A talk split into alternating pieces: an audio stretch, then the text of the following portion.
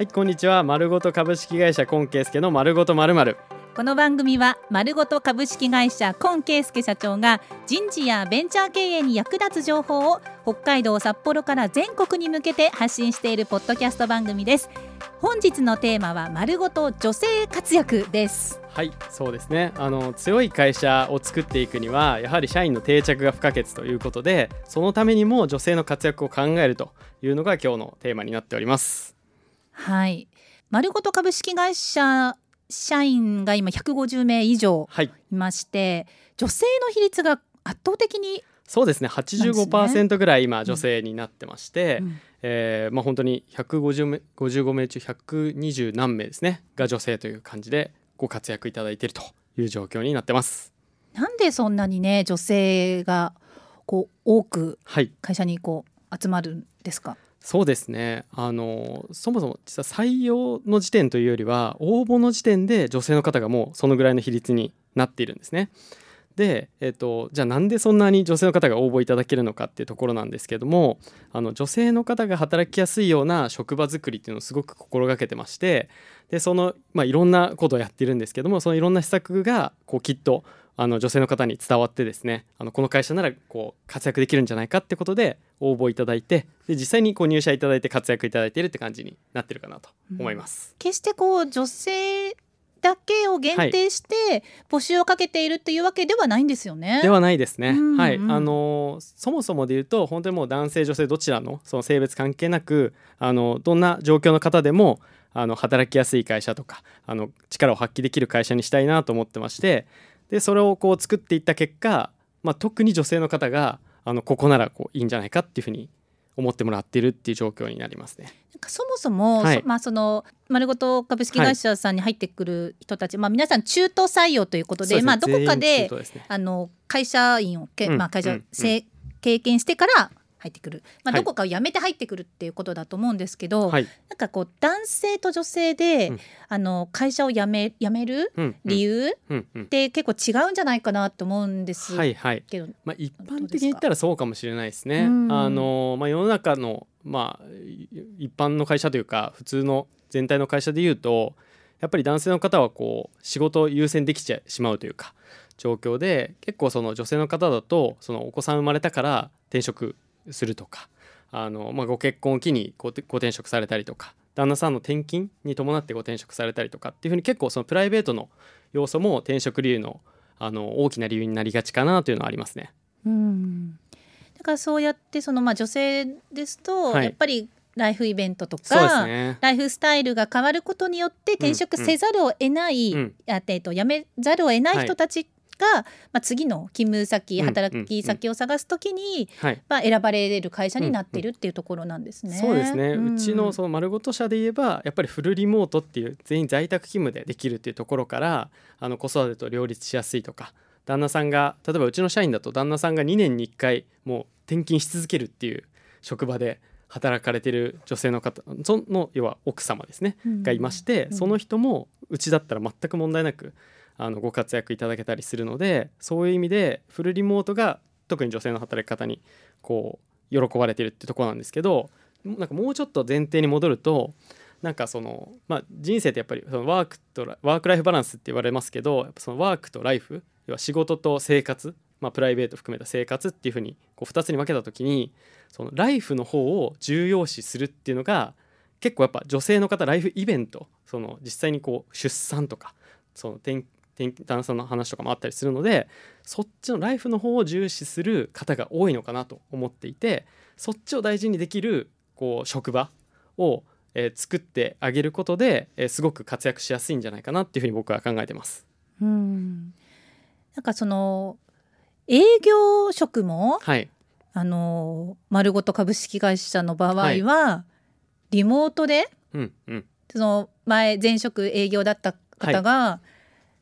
フルリモートではい。営業もやれちゃってるっていうそうです。聞いたんですけど、はい、はい。もううちまあ人事の仕事が多いので、えっと、人事のフルリモートも在宅勤務もそうですし、うん。営業の在宅勤務もそうですしマーケティングも在宅勤務ですし経理もローンも、えー、総務も、まあ、全全部ですね。があの在宅勤務でやっていて結構確かに営業ってなんか外回りみたいなイメージがあったりして、うん。あの出社前提が多いと思うんですけどうちは完全に在宅勤務で全国に向けてお仕事してますね。具体的にどんな感じでこう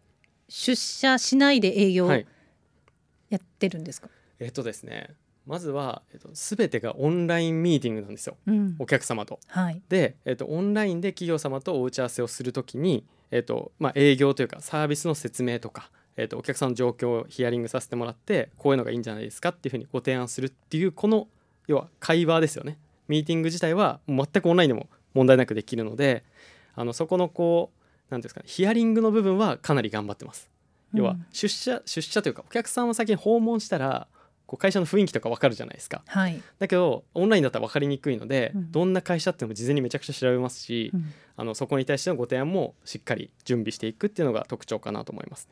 うん。今どこの地域に全国で営業担当者がいるんですか、今、まあ、部営業部長がよ横浜の方に住んでいてであとは営業1人が千葉でもう1人が仙台って形で住んでます。うん。まあ、なんかこう考えてみるとそのお客様自体が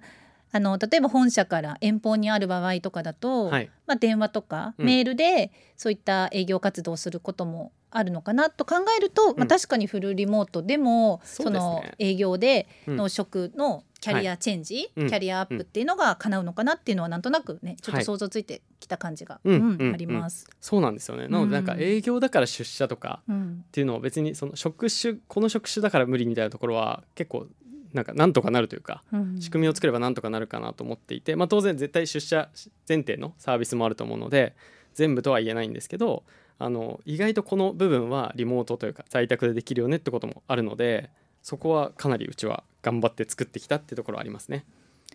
だからその女性がやっぱり会社の中でそういったキャリアを生かし続けられるように考えているっていうことなんですね。そうですね、うんあのそのね仕事と生活どっちも大事にできるような働き方を提供したいなと思っていて、まあ、その一番分かりやすいのがフルリモートで。うん。でそれ以外もやっぱり育休産休も当然ありますしあの、まあ、フルリモートによってなんですけどそのお昼休み1時間が自宅で使えるっていうのも結構大きくて、うん。はい、あのお昼ご飯を自宅で食べたらまあ15分ぐらいじゃないですか。残り45分を結構家事とかあのちょっと買い物行ったりとかなんか洗濯機回したりとかっていうところに使えるとかなりやっぱ楽っておっしゃってますしなんかちょっと疲れてる日ノーメイクで働けたりとかうん。全然するので、あのそこもすごい喜んでもらってます。やっぱり女性が活躍はい、できる会社っていうところは、うん。この先はい。こう大事になってくるなって考えてるってことですよね？もちろんですね、うん。はい。あの結局そのまあなんか性別の違いってあんまり実はなないと思うんですよね。仕事のスキルとかに関して言えば、うん。ただその働き方の部分ですね。そのせ生活の方の比重をどうこうケアしてあげるかっていうのはすごく大事でで結局スキルある方でも働き方がネックになってその今の会社続けられなくてご転職されたりとかっていうこともあるのであの、まあ、ちょっともし経営者の方が聞いていればその働き方の部分を女性の方がこう長く続けていただけるような状況にしてあげるっていうのはぜひなんかお話聞いてもらって女性社員の方からそこを一個一個改善していくだけでだいぶ定着率とか活躍率変わってくるんじゃないかなと思いますね。うん例えばどんなことがその女性が働き続けられるためはに改善できるなっていうところありますか、はい。やっぱりあのいや時間なんですよね。その例えばお子様のその迎えに行く時間に、えっと間に合わないと仕事が終わるのがってなったら時短勤務になるじゃないですか。時短勤務は別にやってる企業さん多いんですけど時短勤務の人がいいキャリアを積めない。要は昇格できないとか。ってなってるのが結構問題なんですよ。なので時短勤務だけど昇格できるようにちゃんとこう仕組み考えてあげたりとか。っていうところが結構大事なんじゃないかなと思いますね。うん。あのそういう仕組みをその、はい。まあ、女性一人一人のためにって言ったらあれですけど、うんうん。そう経営者の方ってそんな考えてうんうん、仕組みを作れちゃうものなんですか？経営者が難しそう難しいな言うは安くみたいなねそうですね。感じもあるんじゃないかなと思うんですけど、まあ、経営者が意思決定していただければ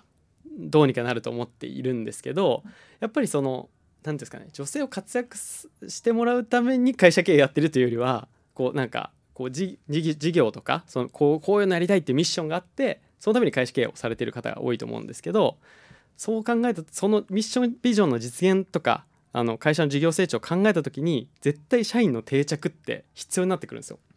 で特にその、ね、人材不足が進んでいく中で採用よりやっぱ定着してもらう方が重要度高いと僕も思っているのであの定着って考えた時にその女性の方だけがライフイベントによってどんどん辞めていく会社って結構もったいないなって思っていてなので経営のこう課題としてあのすごくこう何ていうんですかね、えー、と大きいインパクトをもたらすことなんじゃないかなとは思ってますね。うん。その丸ごと株式会社に中途で入ってくる人たちの平均年齢ってどれぐらいですか、はい、うちの今の全体の平均年齢32歳なんですけどなので30歳前後とかで入ってくる方も結構いますね。じゃあ78年どこかの会社でキャリアを積んで、でもそこの会社で働き続けることが、まあ、何らかの理由でできなくなってっていうことだから、はい、そのあの即戦力として来てくれる次の会社はいいけれども、はい辞めちゃった会社さんって絶対もったいないです。構そこ大きいですよね。そうですそうです。いや普通にやっぱ78年働いてくださった社員の方ってその会社のことも知ってますしその業界の知識もついているのでまあ絶対辞めない方が その会社にとってはいいと思うんですよね。はい、でそれがそのシンプルに会社側職場を提供している、えっと、経営者側の理解不足だとしたらめっちゃもったいないっていう、はい、ところがありますね。でそのフルタイムでとかそのあえっと働ける新しい人を採用するよりも、はい、例えば仮に時短になっても経験者が辞めないことの方が大事ってことですか、そうですね、うん、その時短になってもえーと、活躍できる状況を作ってあげるのはすごい大事なんですよ。はい、なんか時短になるイコールなんかそのその会社の中の本流外れるみたいな会社もあって、はい、はい、なんか時短勤務の人は出世できないみたいな。うん、なんか大きい仕事任せれないわみたいになったりすると結局時短で働けるんだけど辞めちゃうんですよ、うんうんうん、だからちゃんとその、えっと、その人その人の状況に合わせたあのなんですかねここういう形だったら活躍できるよねっていうのを考えてあげる必要があってそれを一人一人向き合ってたら仕組みになるんで、後から。はい、なのでまずは一人一人向き合うところからやってもらうと会社がどんどんこう女性が活躍できる会社に変わっていくと思うのでそこをやってほしいなって思いますね。うん。はい、ねそうですよね。コンサの会社採用代行採用を手伝ってる会社ですけど、はいでね、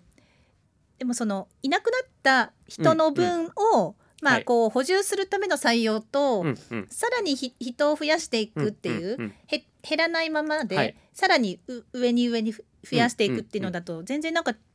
違ってきますよね。会社のそのそうですね。その先っていうのも。そうですそうです、うん、あの社員増やしていくために採用する企業さんもやっぱり辞めちゃってたらまたその分採用しなきゃいけなくなってくるので大変なんですよね、うん、はい。なのでやっぱそこのえっ、ー、と僕も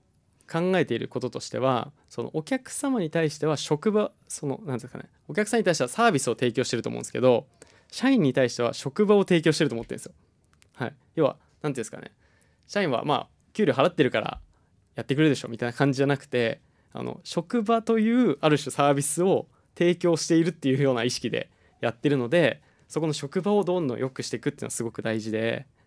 でそれがやっぱりあの、まあ、僕も男性経営者なのでやっぱ男性目線にこう偏ることもあるなと思ってるので社員の声を聞きながらなんか例えば有給を取る時に理由をなんか言わないで有給取れる方がこう気が楽だと。なんかまたこの理由で休むの？みたいな思われたも嫌だとか、うん、あとなんか午前中だけ有給取りたいとか午後だけ有給取りたいとかっていうのも OK にしたりとか、うん、っていうふうにあの有給を取りやすくしてあげたりとかっていうのも本当細かい工夫なんですけど社員の声をもとにやってるとまあ本当になんかだんだん女性の方が生き生きと働いてくるようになってくるのかなと思っていますね。なるほど。ただ単純に女性がライフイベントの変化、はい、ステージの変化があっても、働き続けられるだけじゃなく、うん、女性が活躍し続けられるっていうところがポイントになってくるんですね。そうなんですよね。やっぱそのなんか辞めないだけだったらさっきの時短にしてまあ簡単な仕事だけ任せるかみたいになっちゃって、うん、それってやっぱ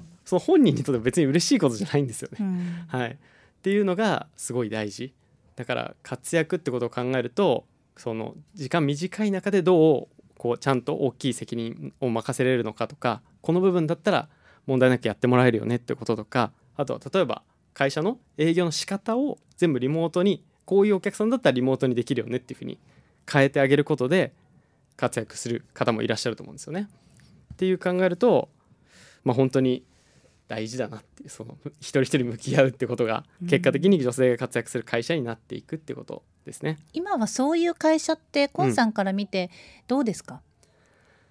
うーん。まだ珍しいというかそうですね、まあ全然あるはあるんですけどやっぱその女性経営者の方だったらすごい考えられてますよね。はい。まあ、自分がその立場なんで。